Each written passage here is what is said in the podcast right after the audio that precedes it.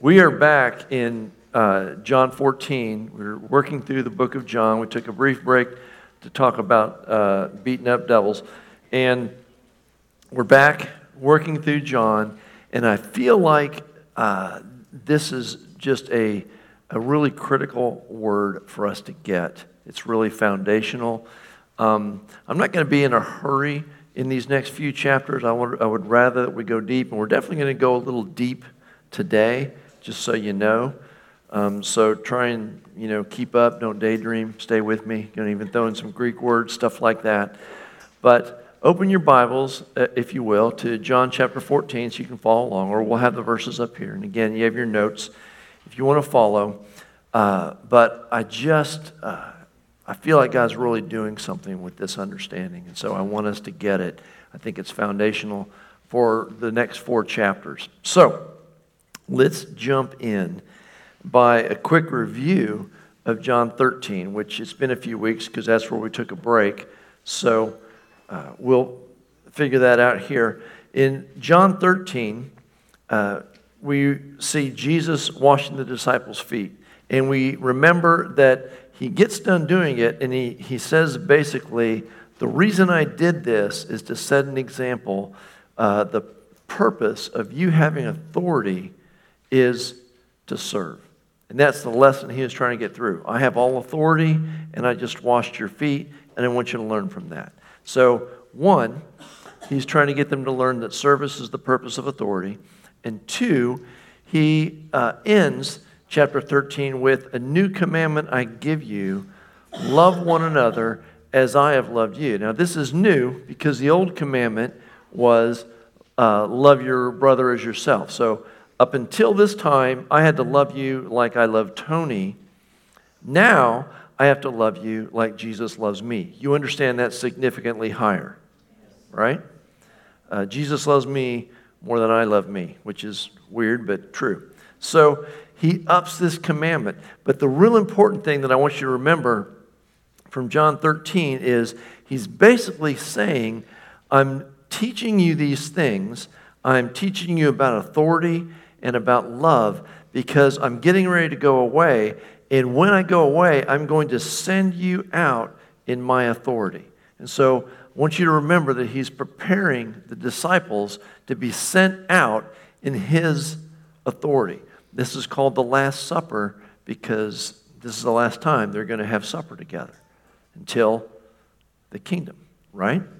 And so it makes John 14 through 17 very significant. I would say it is, if, if you know, and thank God you can read the whole Bible, but if you could only read a few chapters of the Bible, these would be them. This section occurs, is, is mostly just Jesus talking, and it occurs between the Last Supper and his arrest before he goes to the cross. And so this is four chapters where Jesus is alone with his disciples, saying, Here's what you need to know before I go to the cross and send you with my authority. And because that has trickled down onto us to walk in the authority that Jesus has given the, the whole church, not just his disciples, then we should really pay attention to these instructions that he was using to get them ready for this. Does that make sense? So he ends in verses 36 and 37, uh, he keeps talking about going away, and Peter's had enough of that. Uh, and Peter says, Lord, where are you going? And he says, uh, Where I'm going, you can't follow now, but you can follow later. And he says, Why can't I follow now? So I want you to hear what Peter's expressing. Peter's going, Lord, I need to know where you're going, and I need to know why I can't stay with you because I feel like we got a good thing going on here, and I'm really not willing for another entire massive paradigm change in my life. Now, understand, this is the second massive paradigm change he's gone through. And we need to put ourselves in this mindset so that we really understand what's happening here. It's really easy for us, 2,000 years past the cross, to take for granted things like the presence of God that we just experienced in worship, right? Well, uh, this was not common at that time or for Peter. Peter, up until now, up until Jesus coming into Peter's life, his entire relationship with God was through the temple. You went to the temple, right? And in the temple, you had limited, veiled, literally veiled access to God. There was a veil, and God lived behind the veil, right? And you could offer sacrifices, you could talk to God. There was interaction with God. There was uh, the secret place of God where you could interact with Him in prayer. But uh, it was all at a distance, it was all limited, it was all veiled, so to speak. And uh, the big thing that we see when Jesus comes on the scene is he's teaching them what the Father's like because in this veiled relationship, they really didn't know what the Father was like. The Pharisees had it badly wrong, didn't they? And so, for the first time, Peter has this huge paradigm shift where he is having physical interaction with the Son of God and seeing what God is like through the Messiah, through Jesus, through his Son. So, for three years, they've had unprecedented, world changing interaction and relationship with God, right? And now, what they're hearing is we're going for another paradigm change, and in this one, I'm going away. And you're going to lose the physical presence of Jesus. You can understand how Peter and the other disciples are feeling. So, what's the deal? Are we going back to going to the temple? That stinks. We're going back to the veiled presence? I don't like that. I like you here. We, we got all these promises about the Messiah. There's things we want to accomplish. Where are you going? And why can't I stay with you? Right? And so, what they don't know is he's going to introduce them to yet another better paradigm.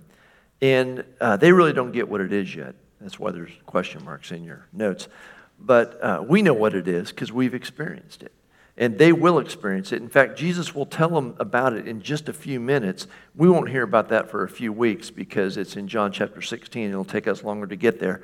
But on this night, they'll get to John chapter 16 in a few minutes, and Jesus will tell them, It's better that I go because if I go, the Father will send the helper. That's the new paradigm that they're not really aware of how it's better. All they know is Jesus has been with them for three years. It's way better than temple, and he's going away, right? And so they are concerned, they are worried. And in verse 1, Jesus immediately begins to address their worries. And then he goes into things that I think we need to understand that will address all of our worries and concerns as well. Are you ready? So, in verse 1, he starts with, Let not your heart be troubled, because their hearts were troubled because Jesus was leaving and they didn't know what exactly that meant. Let not your heart be troubled. You believe in God, believe also in me. Now, he's saying this again in the context of them losing the comfort of having him with them. They're losing the comfort of physical proximity. You ever experienced that where you're really in the presence of God and you felt like you're confident and all of a sudden uh, you're not feeling the presence of God and you're going, What the heck? I don't know what I'm doing. All right? Well, this is that context. And he says, I get that you're worried, but what will overcome worry is faith. We always have a choice between faith and worry. And what he's saying is this you've been believing all this time in God the Father, who you've never seen. And now you've seen me, that just because I'm going away, even though you won't see me for a while, believe in me. Believe in me without seeing me, which is something we have to practice, right? Because we're in that going away for a while period of time. So he's saying, uh, You believe in God, believe also in me. And I just want to say this about uh, this passage. I'm not going to spend a lot of time on this, but about faith. It is really, really easy to get our faith in outcomes. He says, Believe in me. He does not say, believe in what I will do, uh, what is going to happen uh, in the future that I've told you. He says, believe in me. He gets right down to the core. It's really important that we get this. This is a simple principle that's super easy to drift from. Our faith is in Jesus. If we get our faith in outcomes and the outcomes don't go the way we think, what happens to our faith? It doesn't go the way we think. But Jesus, who is faithful, who is always the same, yesterday, today, and forever, uh, is always worthy of our faith. And so I'm not saying we don't have faith for specific things, we do, but we make sure our faith is in Jesus, who has the option at any time to do it differently than we think, or at a different time than we think, or in a different way than we think. All of those things. And our faith cannot be shaken if it's in Him, not in outcomes, right? And so uh, there's going to be times where we don't understand outcomes or circumstances, but there should never be a time that we don't understand Jesus and His heart towards us and His faithfulness, and that we can have faith in Him. I'm, I'm His. I don't know what's going on right now, but I'm His. So that's the point of faith. But what I really want to spend time on is verses 2 and 3. As you can see, this is going to be the bulk of it this morning. And he says this. So remember, he's comforting them because they're worried. And he goes, Don't be worried. You believe in God, believe also in me. And he starts to talk to them a little bit about this new paradigm. He goes, Here's what's going to happen. He says, In my Father's house are many mansions. If it were not so, I would have told you. I go to prepare a place for you. And if I go to prepare a place for you, I will come again and receive you to myself, that where I am, there you may be also. Okay, actually, I just want to look at verse 2 first. So I read verse 3. In my Father's house are many mansions. If it were not so, I would have told you, I go to prepare a place for you. Now, the Father's house is at least three things. And this is biblical, and I'll show you this as we go through this. All of these we find in the Bible. The Father's house is the New Jerusalem. Uh, Revelation 21, you can read all about it. There's some detail there. You can see how big it is, what color things are, what they made the pavement out of, all that stuff. Okay? But it's also Him. He is a dwelling place. The Father is the Father's house. He is a dwelling place. It is also us. Biblically, we are a dwelling place. And the thing that I want you to get in this passage is most of the time, you see this read a lot at funerals and things like that. I use this when I do a funeral. And most of the time, when we read this passage, we go straight to the New Jerusalem. I have become convinced, based on the context, uh, not only of this section, but of the, the three chapters ahead, that he's not talking about the New Jerusalem, or at least not the physical New Jerusalem in this passage. I think he's talking about him, the Father. I think he's talking about that house. And I want to show you that. And uh, I'm not just doing it because it's interesting, it changes how we approach uh, our walk with him. And so uh, this is where it gets deep and it gets a little interesting, but uh, try and stay with me, okay? So he says, In my father's house are many mansions. Now, the word here for house, uh, oikia, and I have no idea if I'm pronouncing the Greek right, but it's, what, it's like pig English. Um, so I'm going with oikia. Uh, it literally means dwelling or household. Now, there's a couple ways to look at this. It could be appropriate to say, you know, the house over there a couple miles away where Rachel and I live is our oikia, our dwelling. But it would also be appropriate to say that Rachel and I are an oikia. We're a household. And we have lived in three different houses over the last I don't know, 30 years. But those are our household. And in fact, you may have someone in your household who, you know, maybe went off to college or the army or something, but you consider them a part of your household, even they don't live in the dwelling you live in.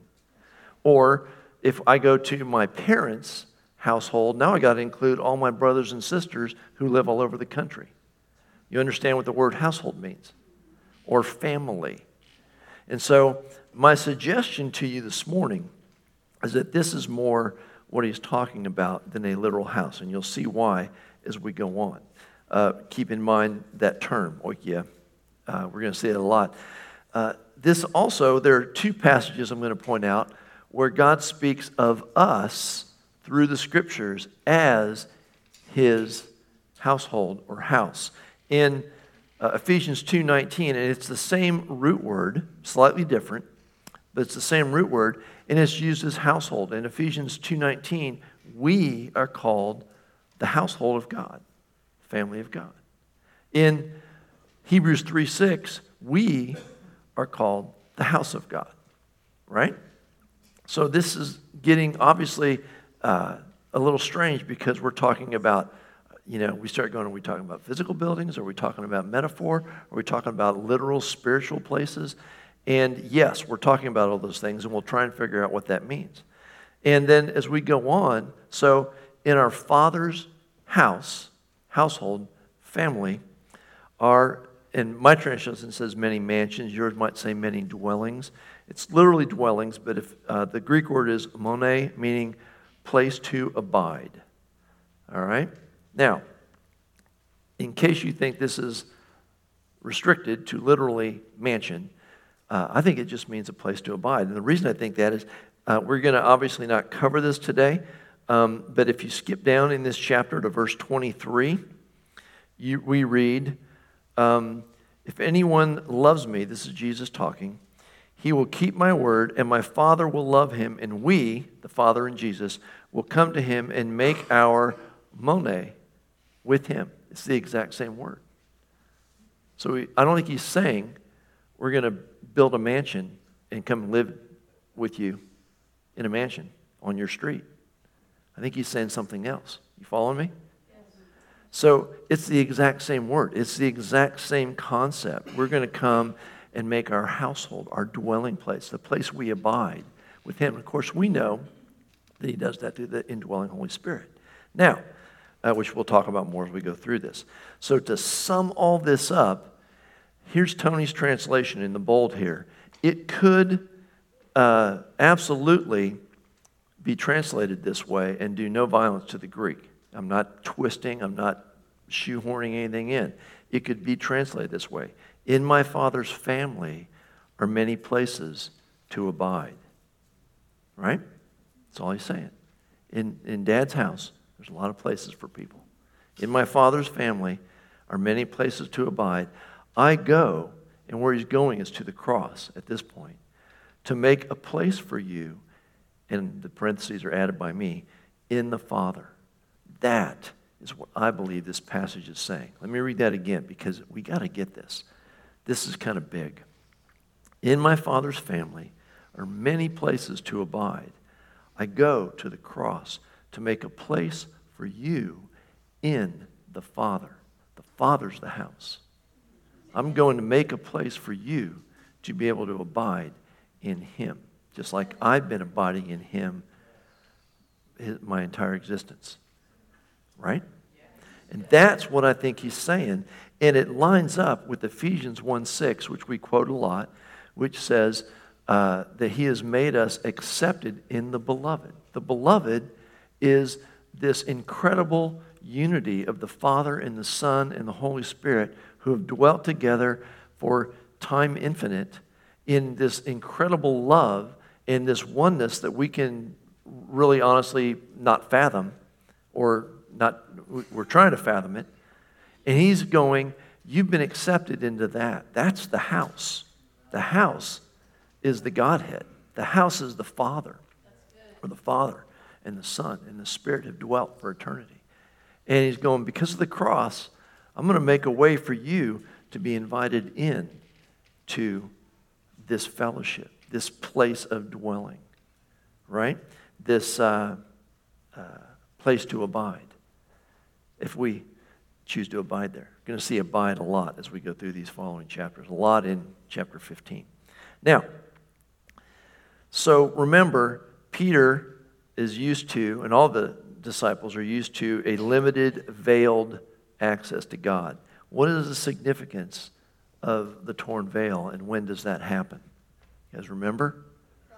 At the cross, when Jesus makes a way for us, makes a place for us in the Father, the veil is torn in two. The veil was what separated the Holy of Holies. It's just a blatant expression of access everybody who wants to now. I have torn the veil.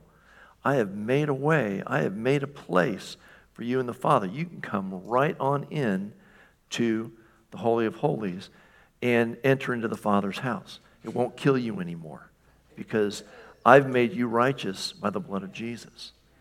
Like it used to kill anyone who tried it without, you know, the once a year and doing it just right. You with me?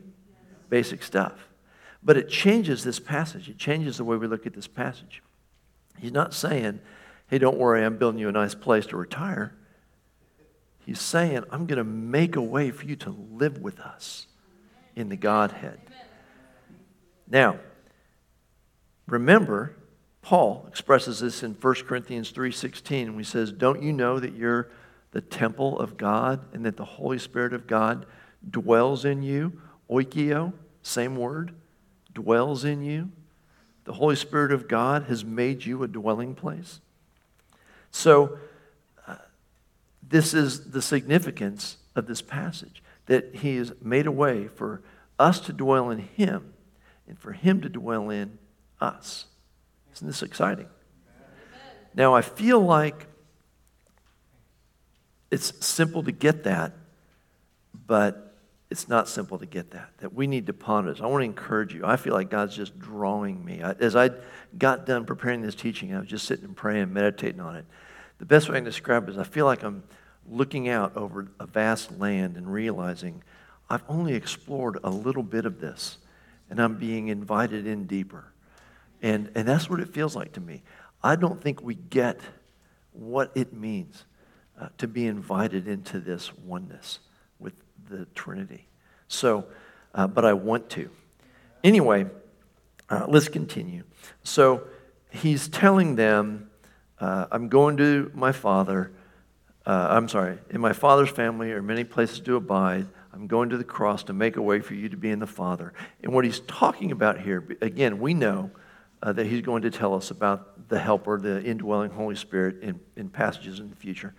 He's talking about the new paradigm of the indwelling Spirit that he has been speaking of. I get that they don't understand this yet because honestly, for them, coming from where they've come from, it's, it's really just too wonderful uh, to grasp. It's kind of like a deal that's too good to be true we've been doing this veil thing and God's going to come live in us and we're going to be the temple now? Are you kidding? What's the catch?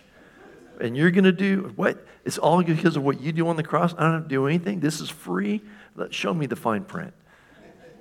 This is hard to grasp, right? But it is. It's what he's been talking about. Uh, just want to do a quick review of all of John where he's talked about this, just to show you this is where he's been headed all along. This is what he's preparing him for. In John 1, we see Jesus identified as the one who gives the Holy Spirit. In John 3, he tells Nicodemus, You must be born of the Spirit. Has to happen. So he's got to make a way for that to happen. In John 4, he says the Father is looking for people to worship him in spirit. In John 6, he's saying things that are offending them, making them go away, eat my flesh, drink my blood, stuff like that. And he says, hey, guys, the Spirit gives life. It's the Spirit that gives life. You got to hear that these words are Spirit. And then my favorite, in John 7, he just outright promises the Holy Spirit. On that last day, the great day of the feast, Jesus stood and cried out, saying, If anyone thirsts, let him come to me and drink. He who believes in me, uh, as the scriptures have said, out of his heart will flow rivers of living water. But this he spoke concerning the Spirit, whom those believing in him would receive. For the Holy Spirit was not yet given because Jesus was not yet glorified. Couldn't be any clearer. And so this is the culmination of that. And so he's telling them, don't be worried. I'm going to the cross to make a way for you to be in the Father's house, in the Father and the Spirit to be in you. It's going to be good. And we're going to read more about it, obviously, as we go through these chapters. You following?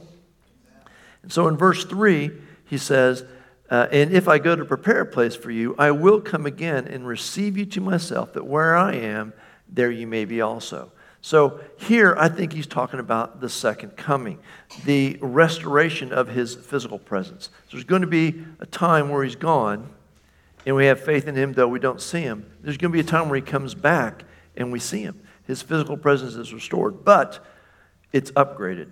There will be several upgrades, not the least of which uh, we'll get upgraded bodies. I'm really looking forward to that. Anyway, uh, let's read about this because I think in this passage, he's saying, one, I'm going to make a way for you to be in the Father. The Holy Spirit's going to be with you. Two, I'm going to come back and you're going to have this physical interaction with me again. And here's where he talks about it, or Paul talks about it in 1 Thessalonians. He says, For the Lord himself will descend from heaven with a shout, with the voice of an archangel and with the trumpet of God, and the dead in Christ will rise first. Then we who are alive and remain shall be caught up together with them in the clouds to meet the Lord in the air. We all know about that, the second coming, our meeting him in the air as he comes. Um, and thus we shall always be with the Lord. Thus we shall always be with the Lord. That's what he's talking about in that passage. I'm going to come back, and you're always going to be with me after that. I'm never leaving again right? So I don't really care. Uh, you guys can argue all you want about going up and coming down and going to heaven or heaven coming to earth or whatever. The important thing is we're with Him. If He gets on a horse and goes somewhere, we are too. All right? Enough said. Okay. Now, that's not the only thing that happens. Let's talk about this upgrade for a minute. Revelation 19:7 Let us be glad and rejoice and give, and give him glory for the marriage of the lamb has come and his wife has made herself ready. That made herself ready thing is significant. I want you to see that this time between the first coming and the second coming, he's not just up there, you know, building houses. Like, uh, I mean, seriously, it took him six days to make the earth. He doesn't need this much time. He's done. Houses are all taken care of, right? He just goes, house, house, house. It's not what he's doing. This time isn't for him to go. When he says, I'm going to prepare a place for you, again, I'm going to the cross to prepare a place for you to be in the Father, not I'm going to heaven to build houses. Okay? It's for us to be prepared to be his bride. That's part of the upgrade. Yeah, we get new bodies. That's a significant upgrade. But we get an upgraded relationship. Now, uh, Rachel and I, now married, is a significant upgrade in our relationship from Rachel and I as friends. In a lot of ways, not just the one you're thinking of. it's a really big upgrade. She's a full partner. I'm a full partner. We're in this together. God doesn't want us to just be servants or concubines or whatever. He wants us to be full partners. And so He has prepared this time for us to be in preparation to be the wife of God, the helpmeet of God, the full partner of God in whatever He does for the rest of eternity. Right? And so that's going on. And uh, it's important that we understand that we're in a time of preparation for that. Now, uh, I still want to hone in on this dwelling thing, so we'll come back to that. But let's look at verses 4 through 6, because they're interesting. Uh, Jesus says, uh, And where I go, you know, and the way you know. And I, and I think he's going, You really, you, you know. You don't think you know, but you know where I'm going and the way you know. And Thomas jumps right in and says, Lord, we do not know where you're going, and how can we know the way? And Jesus says to him, I am the way, the truth, and the life. No one comes to the Father except through me. Now, this is pretty simple, but let's break it down. Jesus says, You know where I'm going, and you know how to get there. And they say, Nope, we really don't. Right?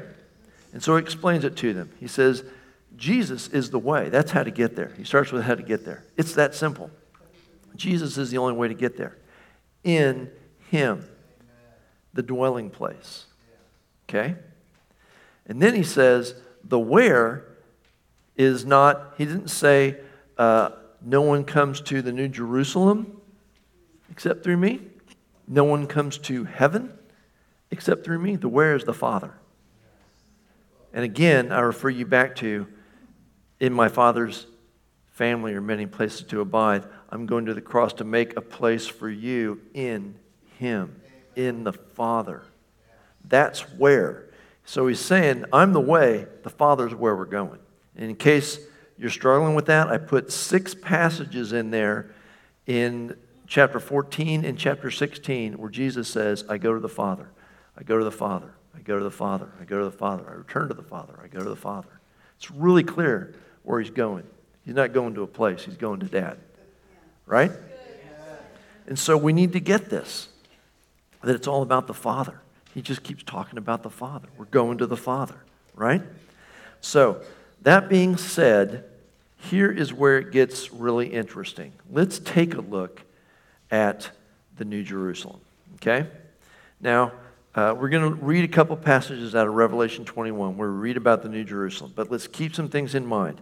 Uh, we've learned that the Father is a real house, right?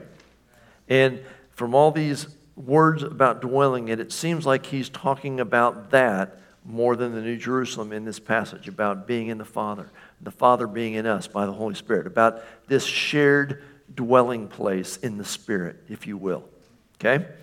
And we know that we're a bride, that we're a bride and we're going to get married. Now, let's keep that in mind as we read about New Jerusalem. So, the New Jerusalem, first of all, is the physical presence of Father on earth. When's the last time that happened? Anyone? Garden of Eden. Garden of Eden. Adam and the Father would just walk around and talk about stuff. Adam was completely innocent until sin entered and separation entered. And the next thing you know, we have a relationship through a veil until Jesus comes and makes a way for us to be in the Father. But it's still not a physical relationship with the Father, is it? Anybody taking a walk with the Father, literally, in here? No. Kind of terrifying, isn't it? But we're going to. Because the Father in the New Jerusalem is going to come on earth and dwell with man, the Father. Just like in the garden. It's almost like He meant to get us back to that whole garden thing in the first place except for in the first garden, we were kind of innocent, didn't know what we were doing. Now we're going to do it with knowledge as a full partner, a full bride of Jesus. Amen. You with me? See how this whole big picture thing works. Now, so let's read about this New Jerusalem coming down out of heaven, the Father coming to live on earth with his people. Pretty exciting. Um, there, by the way, this happens. There's, I don't even want to get into it because it's kind of complex It certainly happens at the end of the millennium. Looks like, at least in some way, there's a connection at the beginning of the millennium. Uh, anyway, it's not yet, but it's coming. Uh, it's after Jesus comes. So, Revelation 21, verse 2 through 3. Then I, John, saw the holy city, New Jerusalem, coming down out of heaven from God, prepared as a bride adorned for her husband. Now, hmm, why is the city compared to a bride? Maybe John has seen a bride before and go, that's a pretty city. It looks like that one time I saw this pretty girl in her wedding dress. But I think it's more. Okay? So keep that in mind. And I heard a loud voice from heaven saying, Behold, the tabernacle of God is with men, and he will dwell with them, and they shall be his people. God himself will be with them and be their God. He's physically going to dwell with us, right? All right, we're going to look at another passage in Revelation 21. We're going to look at verses 9 and 10, just a few verses later. Then one of the seven angels who had the seven bowls filled with the seven last plagues came to me and talked to me, saying, Come, I will show you the bride, the Lamb's wife. Oh, okay. Now we get to see what we look like in our wedding dress, right? This ought to be good. Ready? And he carried me away in the Spirit to a great high mountain, and he showed me the great city, the holy Jerusalem, descending out of heaven from God. Wait a minute. I thought we were going to see the bride. You're showing me a city. I've already seen that. You said it looked like a bride. Now you're saying you're showing me the bride you show me a city. What's the deal? Is this intriguing you? It intrigues me. Now I think it's a real city because if you keep reading on, uh, there's real physical descriptions. There's dimensions, there's colors, there's what the gates look like, there's things like that. But is it possible it's more than that? Is it possible, uh, in this case, I'd say this the city and the bride are indistinguishable as his dwelling place. If I asked you, here's a Bible quiz, here we go. Uh, does God dwell in the New Jerusalem or does he dwell in the bride? What's the answer? Yes. What's that about? One's a city, one's us. And uh, it's neat when all of these things are metaphor, but when they appear to be you know, some kind of spiritual reality, it sort of messes with our metaphor. And so I'm wondering is there something more substantial going on here? Uh, the city and the bride, indistinguishable as his dwelling place. Are we looking at the bride or are we looking at the New Jerusalem? Yes. Can't fully explain that, but I think there's something intriguing going on here. You with me? So, then I read in Ephesians chapter 2, verses 20 through 22, Paul is talking about having been built on the foundations of the apostles and the prophet, Jesus Christ himself being the chief cornerstone, in whom the whole building, being fit together, grows into a holy temple in the Lord. Just metaphor, right? Think. In whom you also are being built together for a dwelling place of God in the Spirit. Huh. Is it metaphor or is it something more substantial? Is this shared spiritual dwelling place actually some kind of building in the Spirit that's substantial, that God dwells in, that's made up of us? Now, I don't know how to explain that, but it seems like that's going on. And it's making me go back to Jesus talking about my father's house or my father's family are many dwelling places and going, I wonder if I really get what he means. I wonder if I've really entered into this whole dwelling place thing. Maybe there's more than I realized. This is what I'm starting to think. So, is it more substantial than we know? And I, it leads me to this thought, this question, because he says, We're being built together for a dwelling place of God is recognizing, and I really want you to hear this. This is not just for Church on the Rock, this is for the church. Is recognizing our oneness in Him with each other a way bigger deal than we realized. If we're being built together in a dwelling place for God and we won't come together, does that hinder the dwelling of God?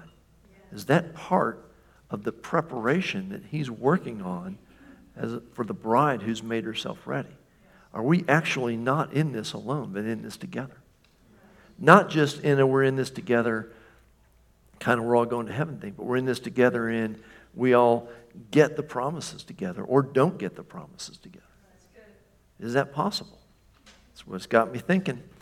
See, in 1 Corinthians 3.16, it says, you are a temple of the Holy Spirit, and you are a temple of the Holy Spirit, and you are a temple of the Holy Spirit. And it sounds very individual. I have the Holy Spirit, you have the Holy Spirit, you have the Holy Spirit. We know there's one Holy Spirit, but we all have it. I don't know how that works, but there you go. And it's really easy for us as Christians to live our, you know, walk out our, our Christian life that way. I'm just going to try and be the best little temple I can be. Right? Try and get the Holy Spirit. I want my river of water. You know, All the temple, temples have rivers.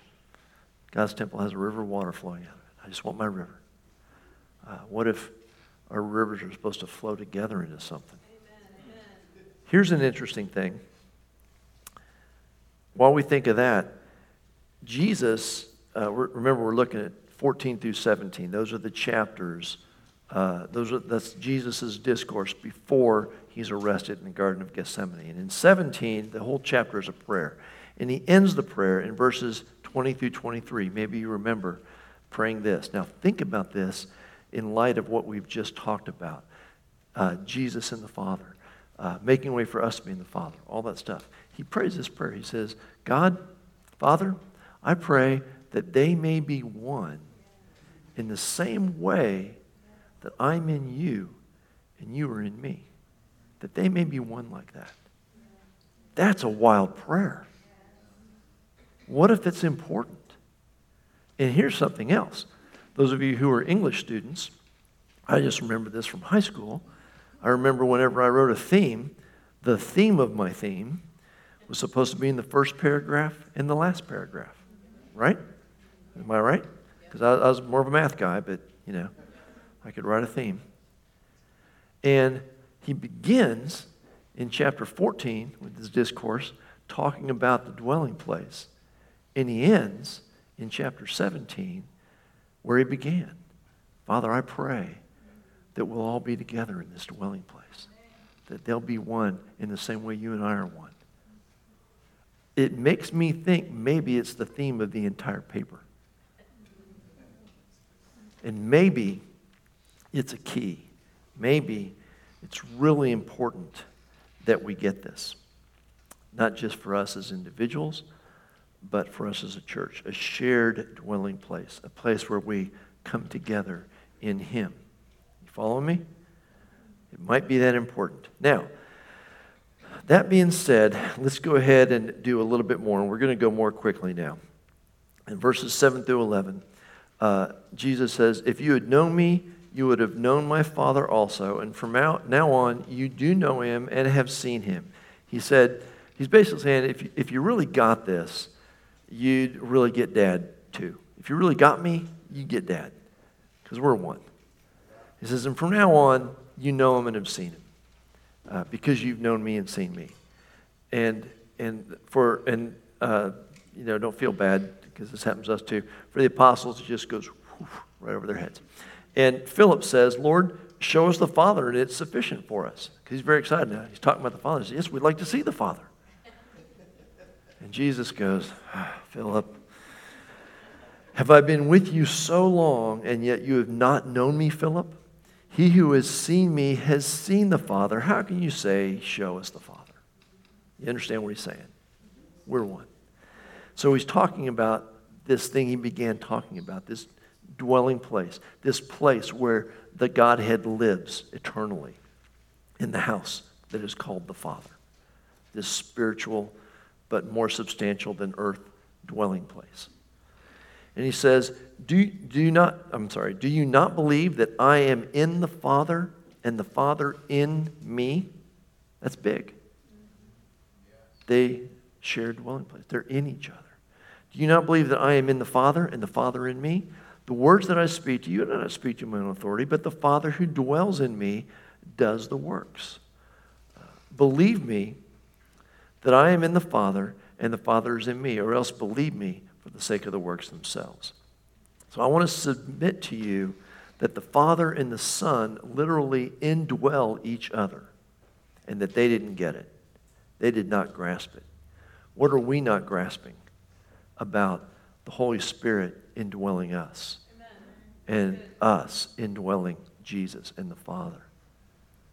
Perhaps there's more to grasp here. They certainly didn't. Now, we can tell from the way they lived after Acts that they were getting, they were figuring it out, right? And I'll tell you how they could tell in a minute. Now, interestingly, just for fun, the word dwells, when he says, My Father who dwells in me, is the word meno, uh, which is, means to abide. It's the root word of mone in verse 2, where he says, um, In my Father's house are many places to abide. mone. Same word, or the same root. So it's the same concept he's talking about, right? And so they don't get it. It's important, I think, that we realize we got to drill into this. We got to get this. This is core to what he was trying to teach the apostles before he turned over his authority to them and sent them as he had been sent. They needed to get this place of uh, mutual dwelling, this shared spiritual dwelling place of the Father and the Son, the Holy Spirit, and now the bride.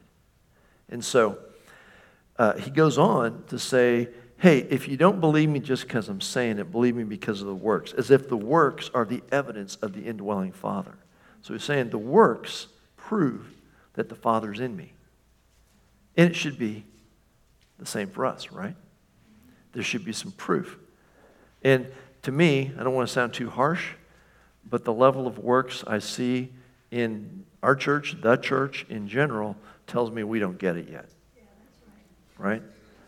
Uh, now, that's not a rebuke, that's an encouragement. Let's get it. Let's figure out what we're not getting. Because the works are supposed to be evidence of the indwelling.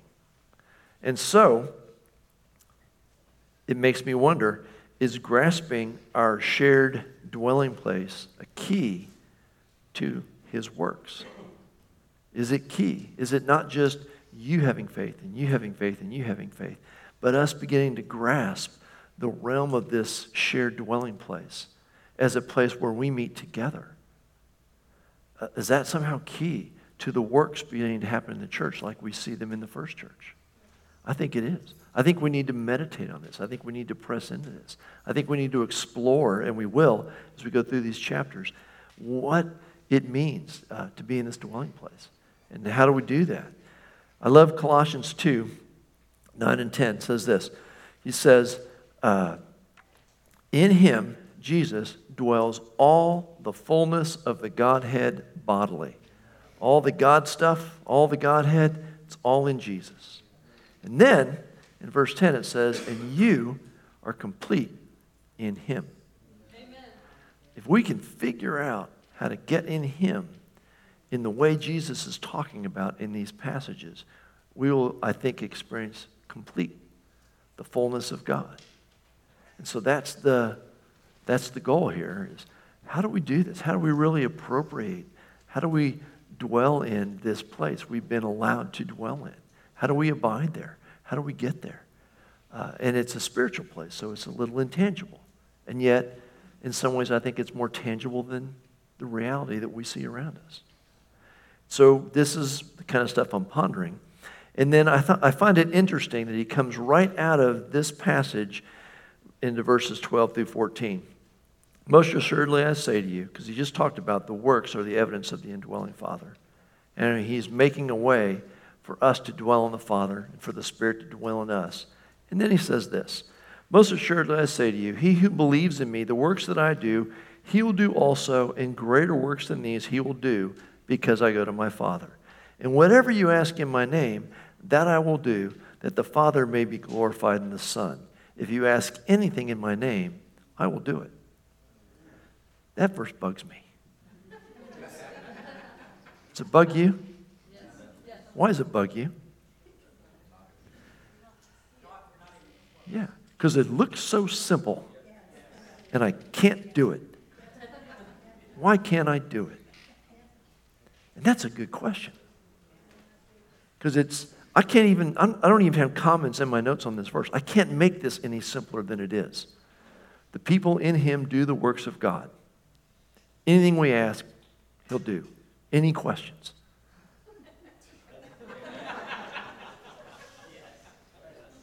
Right? And yet, we live so far below that.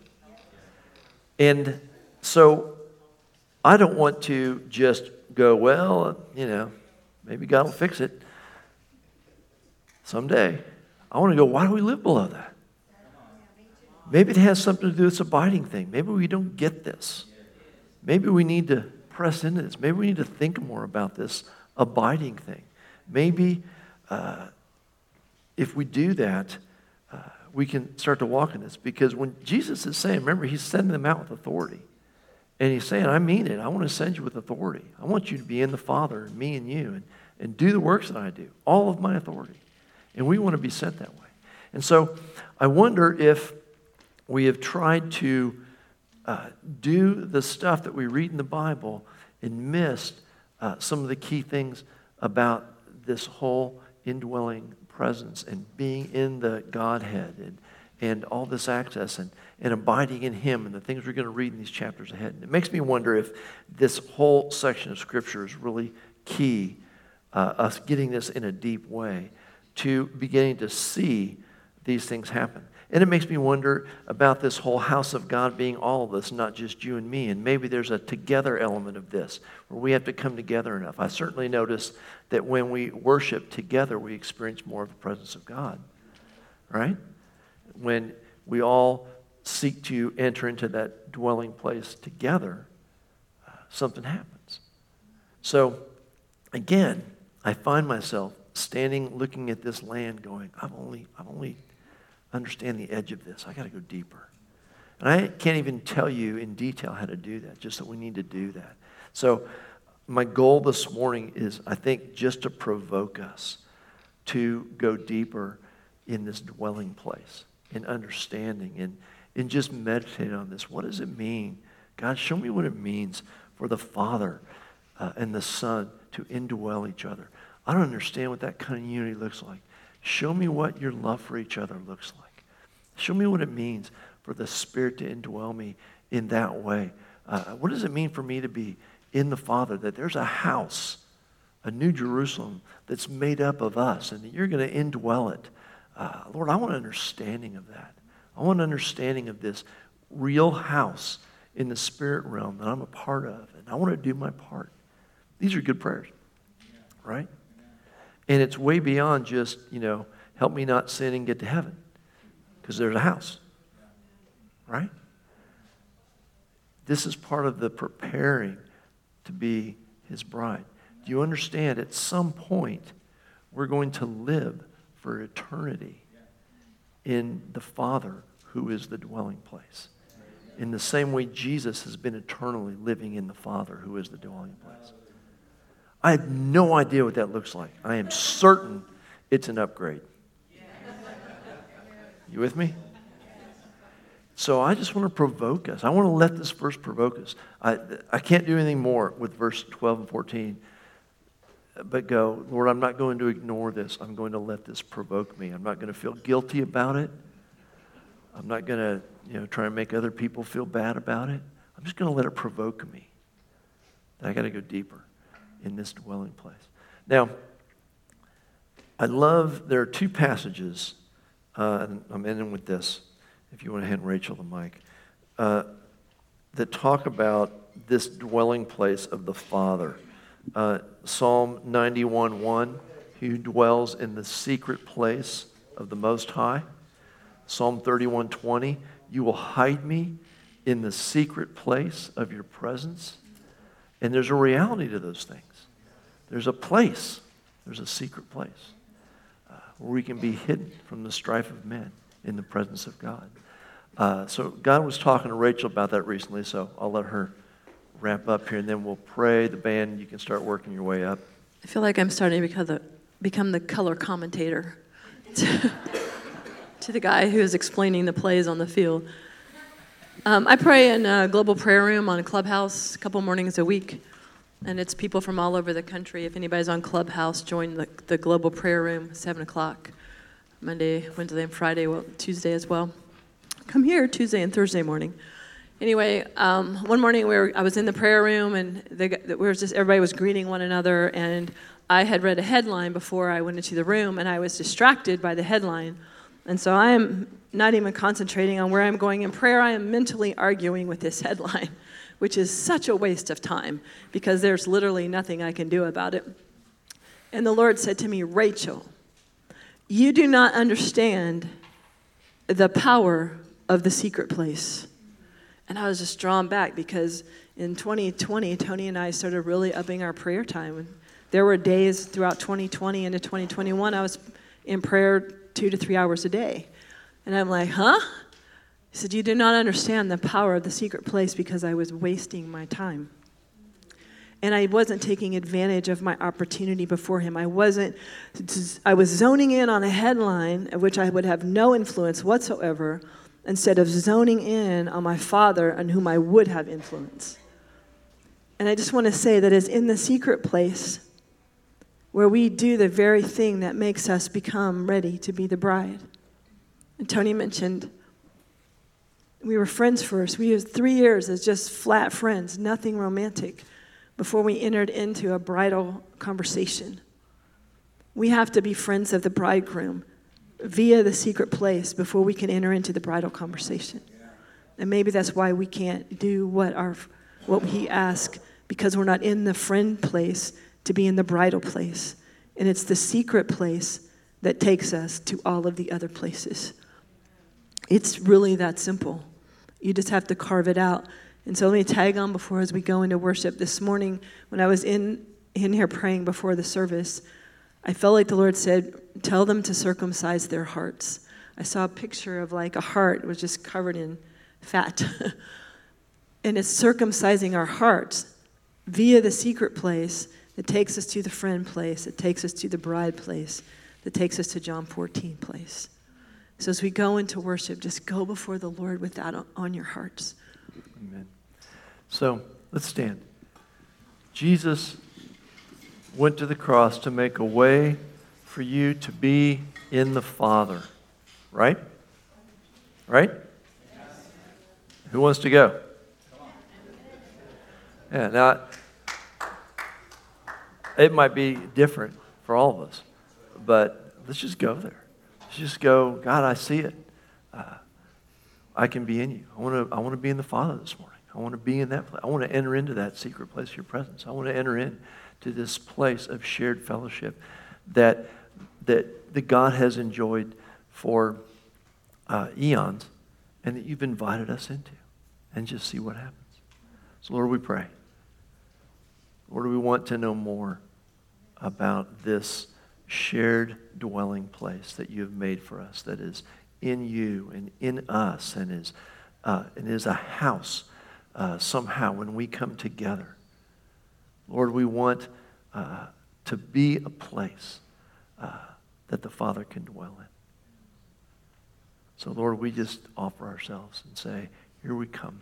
We come through the veil, the torn veil, the access that Jesus made for us uh, into the Father without shame because Jesus made us righteous. Lord, we come. Lord, we come.